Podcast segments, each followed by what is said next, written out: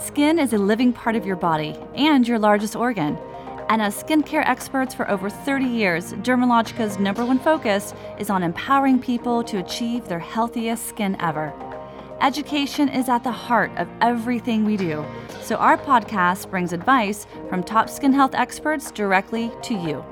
Join us as we discuss research and skin technologies to help you get real results. Welcome to your skincare journey with Dermalogica. It's time to start living in your healthiest skin. Welcome to Living Skin. I'm Beth Wayauko with Global Education, and today's podcast is focused on skin cancer. And we are talking about prevention and detection and some key tips to keep you sun safe. So, May is Skin Cancer Awareness Month, with over 5 million cases diagnosed in the United States each year. Skin cancer is the most common cancer in the United States.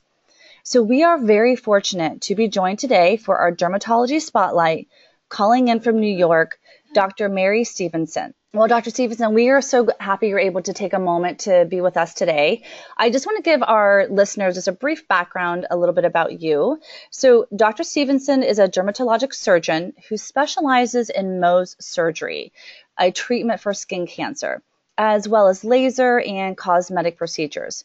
Now, she is currently at the Ronald O. Perelman Department of Dermatology, NYU Langone Medical Center and the Stuart J. Warr Young Investigator.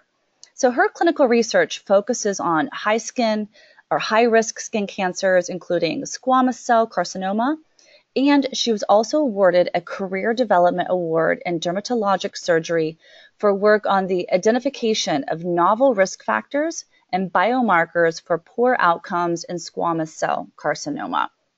Now, Dr. Stevenson, before we begin discussing our very important topic today on skin cancer, could you tell us a little bit more about your current work and your research? So, one of the things I'm really interested in figuring out is who that walks through your door, what patient and what tumor is at high risk for a bad outcome. Who is the person that's going to go on to have a local recurrence, their tumor coming back, or their tumor spreading somewhere? So, I'm interested in staging guidelines and trying to figure out what risk factors we can put together to help pick out those patients and then using those staging guidelines to better prognosticate to tell patients how they will do and also to help define how we might treat patients. So in particular, I'm interested in squamous cell carcinoma, which actually just had a new staging system released this year from the American Joint Committee on Cancer and trying to look at how we can continue to improve and hone our research to figure out what clinical features of a tumor or a patient and what histologic features, meaning looking under the microscope, might key us into that a disease might behave more aggressively in a certain patient. And that comes from two ways. Some tumors can be more aggressive, just by the nature of the tumor, and we also know that in certain subsets of patients, for instance, patients with a history of immunosuppression, they might have different outcomes from their tumors. So I'm interested in looking at those components. Okay, fantastic. I think that is just your research and your work is is so impactful and it's you know it's critically important as well. So thank you for sharing that with us. So skin cancer is on the rise. And so is one of the most deadliest forms, which is melanoma. And according to the Skin Cancer Foundation, about 90% of non melanoma skin cancers and 85% of melanoma cases are associated with exposure to ultraviolet radiation from the sun. So today, um, you know, working with actually speaking with Dr. Stevenson, we're, we're, really trying to raise awareness through education of the dangers of unprotected UV exposure and really encouraging sun safe habits to, you know, hopefully change behaviors.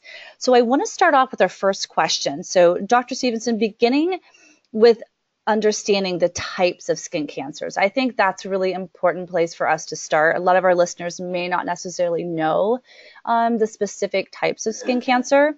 So, the most common, um, maybe who develops them and what they look like. That's a great question. So, we know that one in five Americans will actually develop a skin cancer by the age of 70.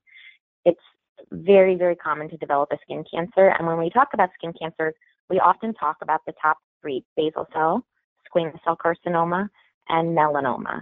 And we know when we talk about basal cell and squamous cell carcinoma, these we consider non melanoma skin cancers. that there were more than 5 million cases diagnosed in the last year and the incidence is on the rise.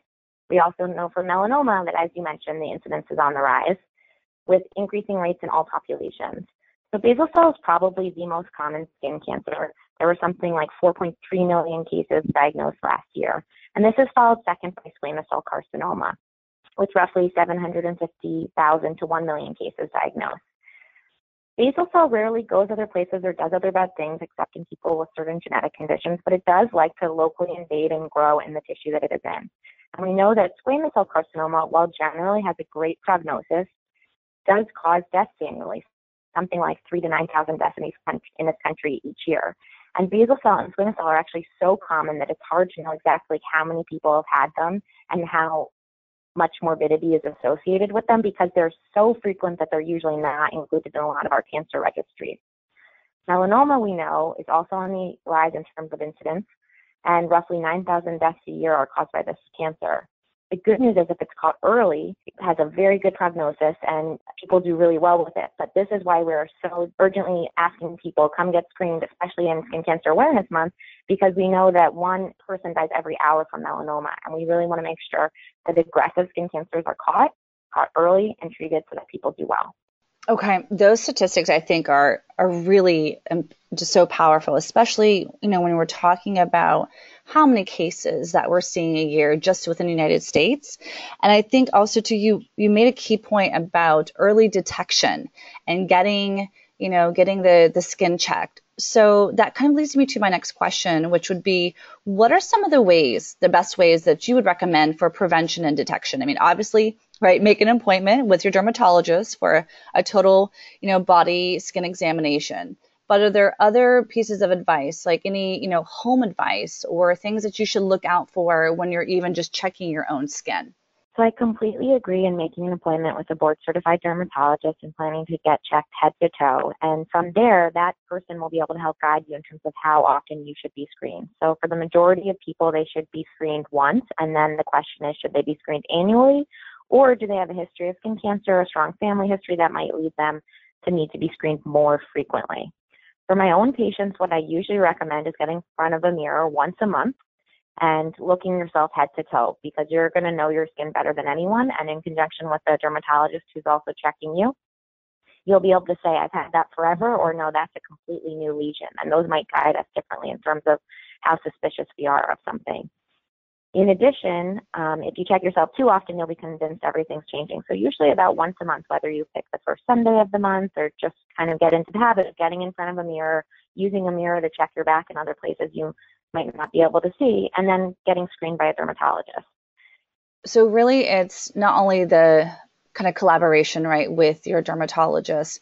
But I, I, thought that was interesting the point you said about just, you know, checking areas like your back, you know, areas that you may not see. Are there any other areas of your body that maybe um, skin cancer could develop that are, are not as common as, you know, such as like your your face or your ears or your nose as we always hear stories about that or a, a place on your chest but there are other areas that we should be aware of too so when we talk about sun exposed areas, these are probably the most common places we do see skin cancers, but that doesn't mean that we don't see skin cancers routinely, especially as a skin cancer surgeon in places where the sun doesn't shine necessarily. Mm-hmm. mm-hmm. So you mm-hmm. want to make sure that you're really getting a thorough exam and being checked head to toe. You know, as a dermatologist, we're responsible for your scalp, hair, looking in and around your mouth. We call double covered areas, so areas that your underwear might be covering. You want to make sure that if you have a lesion of concern, that you're not embarrassed to show someone, tell someone, or go get it checked out. Also, for scalp, that can be a hard area to check. So, if you have someone who routinely, you know, does your hair, let them know. If you ever see something, please let me know, and then you can go show a dermatologist. But these are areas that you want someone to take care in looking through, and can be areas where we have skin cancers. Okay, so if now if you've never had um, a, a, skin screening or skin scanner, a total body skin examination. Now, I get mine done um, every two years, so I'm a, a, loyalist when it comes to that. I love my dermatologist.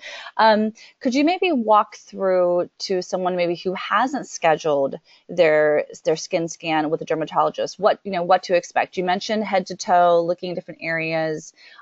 So when you go to meet with a dermatologist, you should expect to remove your clothing. You're going to be asked to put on a gown, and then they're really going to just check you head to toe.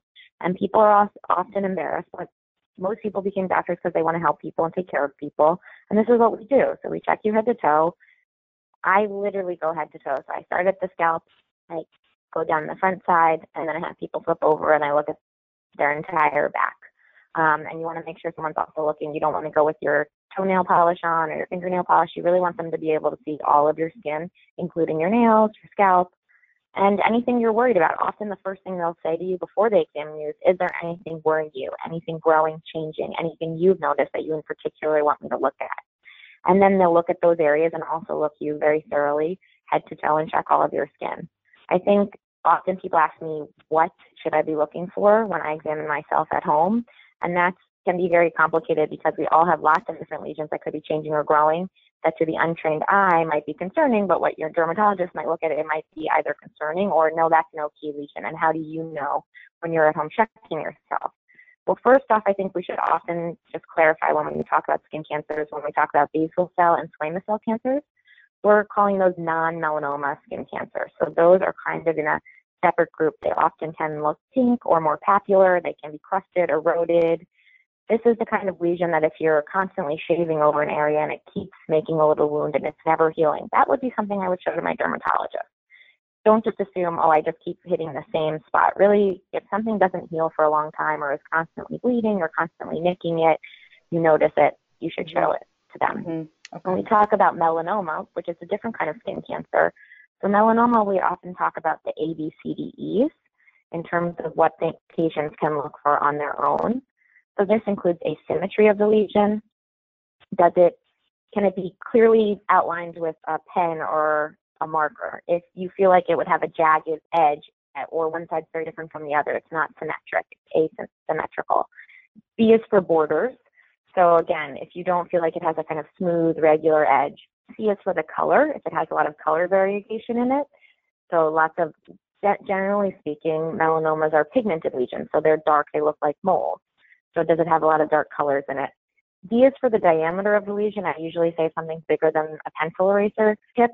Then you should be getting it checked out. And E is for evolution. So this is where it's really important that you're checking yourself once a month. Something that's changing. That's an important risk factor for a lesion that needs to be looked at. So the A, B, C, D, and E's of moles. So that I think is such a, a crucial tip, especially when you know, when you said when you're at home checking out areas or you see a spot that d- looks different than it did the month before, and definitely, you know, watching the science, like you mentioned earlier, I thought which was so powerful, is that you know your body, right? You know when things look suspect or things are changing.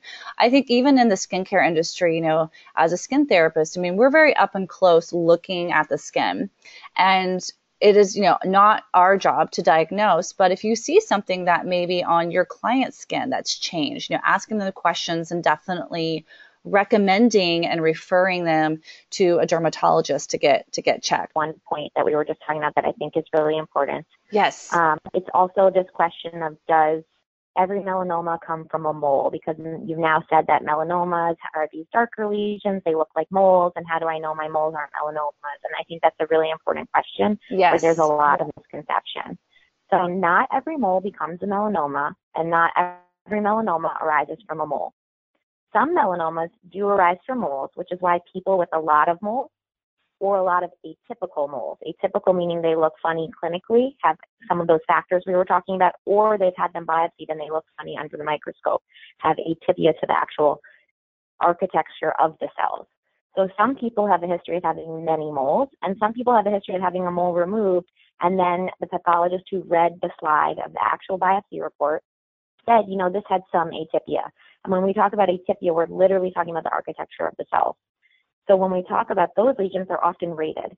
So there are moles with very with no atypia, moles that when you look under a microscope, it looks like a mole you've had since childbirth.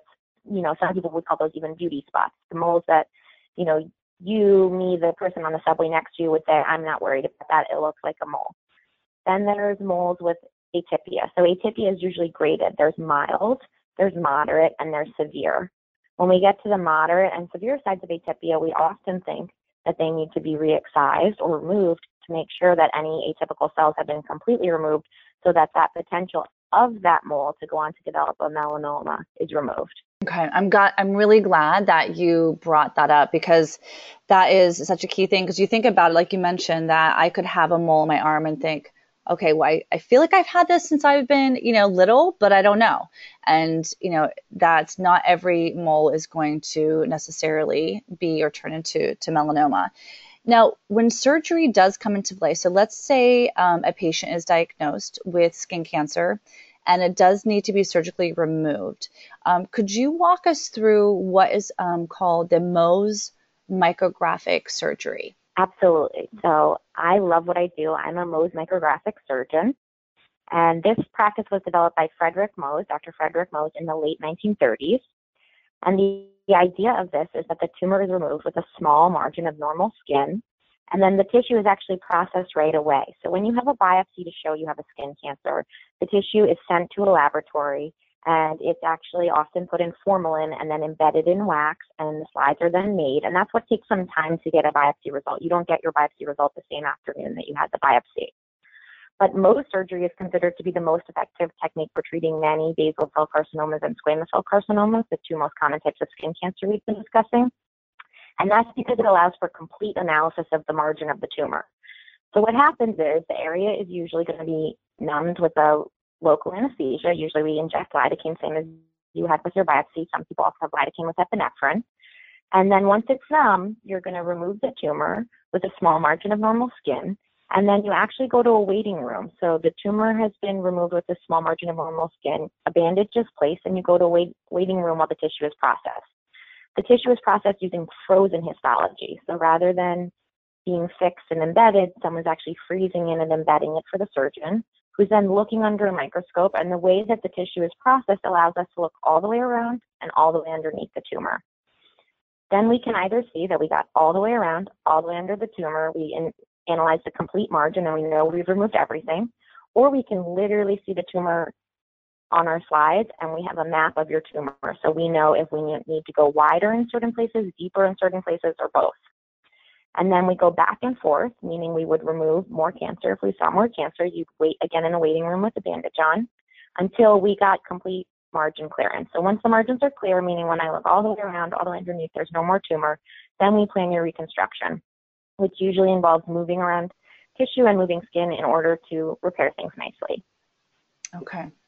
So so really this is it's like a process like you said it's like almost you're you're doing the surgery and then just making sure that the margins and everything are clear.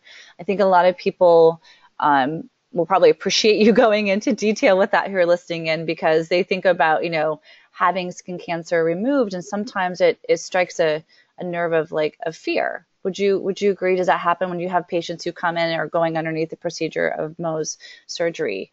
A little bit, being a little bit more nervous about that. Certainly. I mean, I think anytime your own health, you're told you have a cancer or you have to have something removed or you're going to have surgical scars, these are all things that worry people and reasonably so. I think you want to really ask your doctor, you know, the questions that you might have and make sure you have a trusting relationship with your physician. You know, the great thing about Mohs surgery is actually allows us to offer complete clearance and you know 100% of the margin is evaluated while removing as little as your normal skin as possible. So i always tell my patients that going back a second time for more cancer actually i'm giving you the benefit of the doubt because if i want to remove just your cancer and leave as much of your normal skin there as possible sometimes i'm still going to find tumor after that first stage and that's okay Okay, perfect. Thank you so much, Dr. Stevenson, for for walking us through that. We really appreciate it. Um, so I want to switch gears just a little bit and and talk about the most critical product, right, for safe sun practices, and that's SPF. So as a dermatologist, um, what are your key T- key uh, tips on on sunscreens? Anything that you look for? Um, what do you recommend to your patients as far as like how much to apply, um, how often, and you know, personally, do you have any extra advice on uh, being in the sun?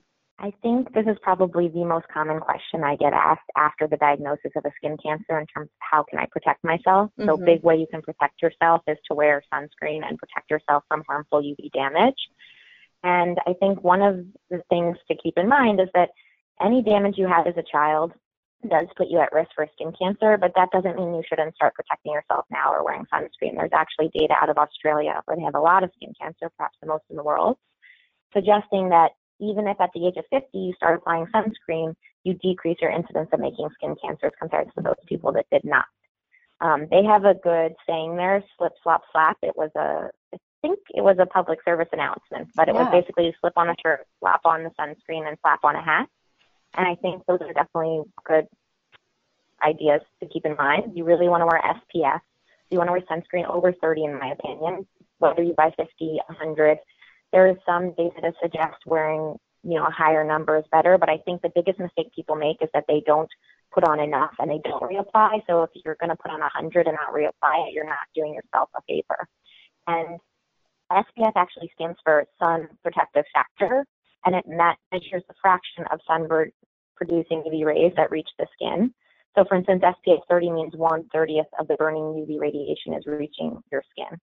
Other things that I think are really important is that any sunscreen being greater than SPF 30, it has to state that it's broad spectrum. That means it's covering you for both UVA and UVB because SPF historically was designed to measure UVB, but we now know that UVA also can be very damaging to the skin. Other things that I think are important is, you know, just being mindful. If you're very fair skinned and have a history of skin cancer, you should not be out, out at the beach tanning at 12 noon. You still should live your life. You should still enjoy the time outdoors, but you really want to be protecting your skin. You want to be wearing sunscreen, not outside at key hours under an umbrella if you're going to be at the beach.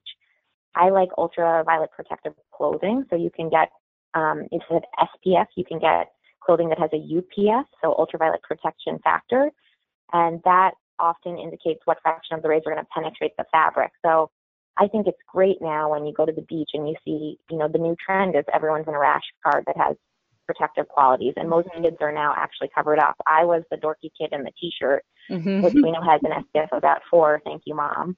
um, you know, headed into the ocean. But now, actually, I think you know you can go online to companies where you might be buying normal clothing when they're offering things like this, and I think that's great.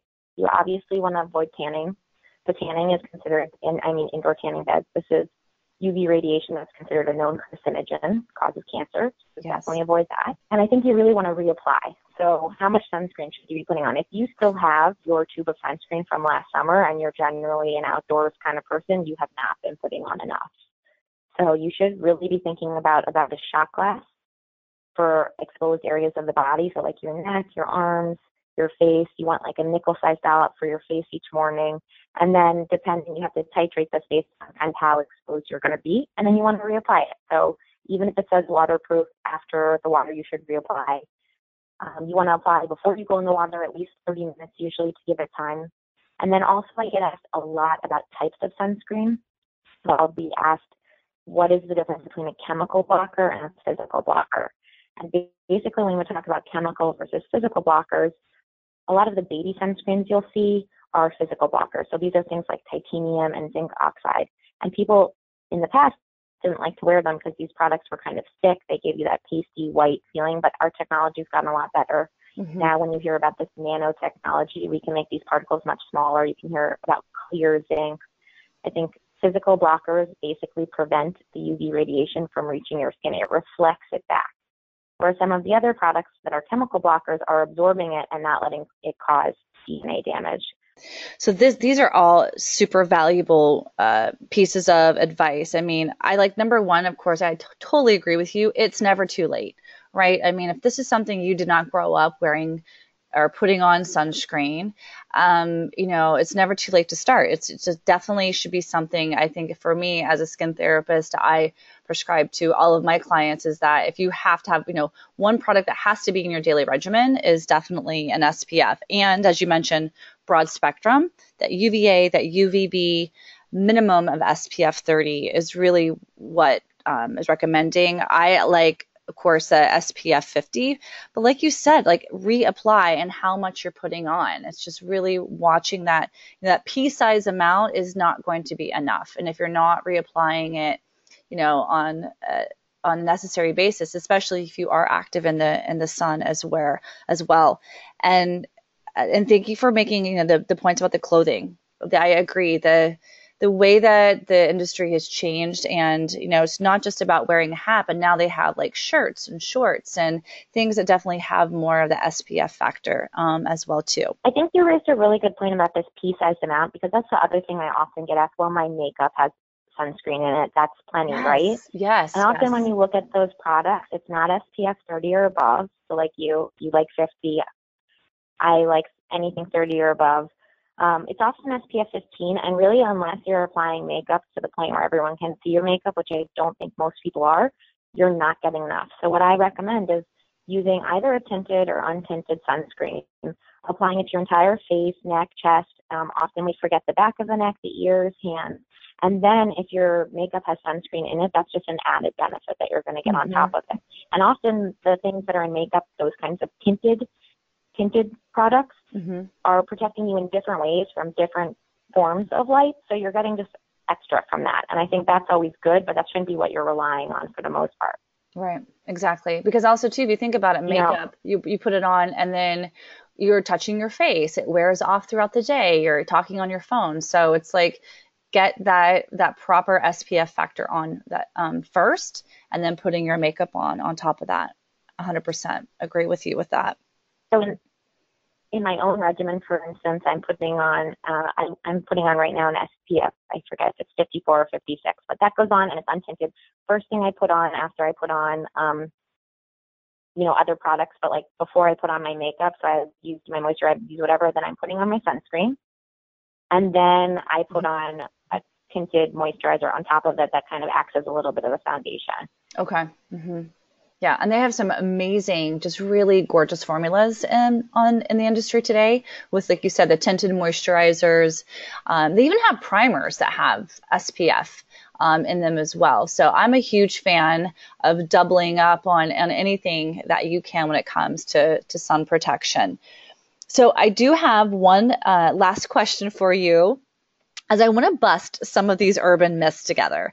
Um, I've heard things in my in as long as I've been a, a skin therapist now is that a lot of things about I burn before I tan, or you know I need a base tan before I go on vacation, or I have darker skin, so I don't necessarily feel like I need to wear SPF.